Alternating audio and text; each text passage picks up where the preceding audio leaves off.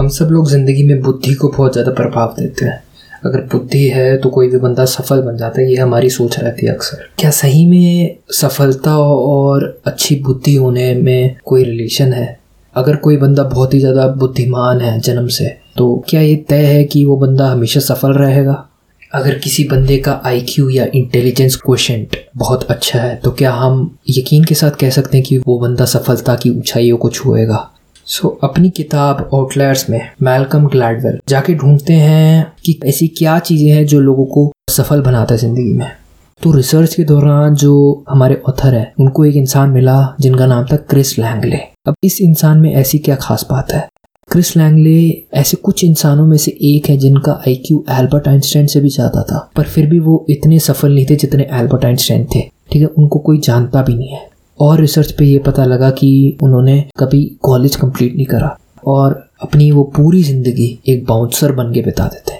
इतना स्मार्ट बंदा और वो सिर्फ़ बाउंसर बन के अपने वो टैलेंट को वेस्ट नहीं कर रहा है। आपको नहीं लगता है कि क्रिस लैंगले में कुछ कमी रह गई कि वो अपनी ज़िंदगी में ऊंचाई को नहीं छू सके या ज़िंदगी में अपने उस हुनर का उपयोग ढंग से ना कर पाए? तो वो क्या कमी है?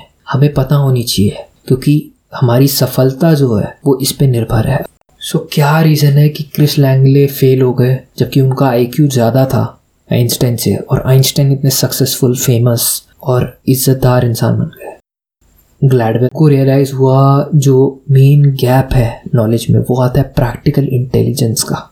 अब प्रैक्टिकल इंटेलिजेंस क्या चीज़ है? प्रैक्टिकल इंटेलिजेंस एक इंस्टिंक्ट है जो कि हमें किसी भी सोशल सिचुएशन में सही से बिहेव करने के लिए सही तरीके से व्यवहार करने में मदद करता है।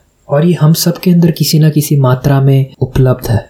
कभी आपने सोचा है कि आपके कलीग को क्यों प्रमोशन मिल गया और आपको नहीं मिला? तो वो ये इंस्टिंक्ट था, या प्रैक्टिकल इंटेलिजेंस था, जिसने उसको आगे बढ़ाया और आपको नहीं। ठीक है तो ये असली में क्या है? इनमें ये सारी क्वालिटी आती है, जैसे कि आप कैसे कम्युनिकेट करते हो, आप कैसे लोगों से इंटरेक्ट करते हो, आप कैसे रिलेशनशिप बनाते हो दूसरों के साथ, आप कैसे डिप्लोमेटिक बनते हो या मैनिपुलेटिव बनते हो, यानी आपकी ज़िंदगी जीने की नीति कैसी है। प्रैक्टिकल इंटेलिजेंस वो चीज़ थी जिस पे क्रिस लैंगले लैक करते थे, जो उनके पास नहीं थी। एक एग्ज़ाम्पल ये है कि जब वो अपने कॉलेज डीन से छुट्टी मांगने गए तो छुट्टी भी रिजेक्ट होगी, जबकि उनका रीज़न वाजिब था। तो ज़रूर उन्होंने कुछ गलत कह दिया होगा या कि कुछ गलत प्रेजेंट करा होगा, जिस वजह से उनकी छुट्टी भी मना हो गई।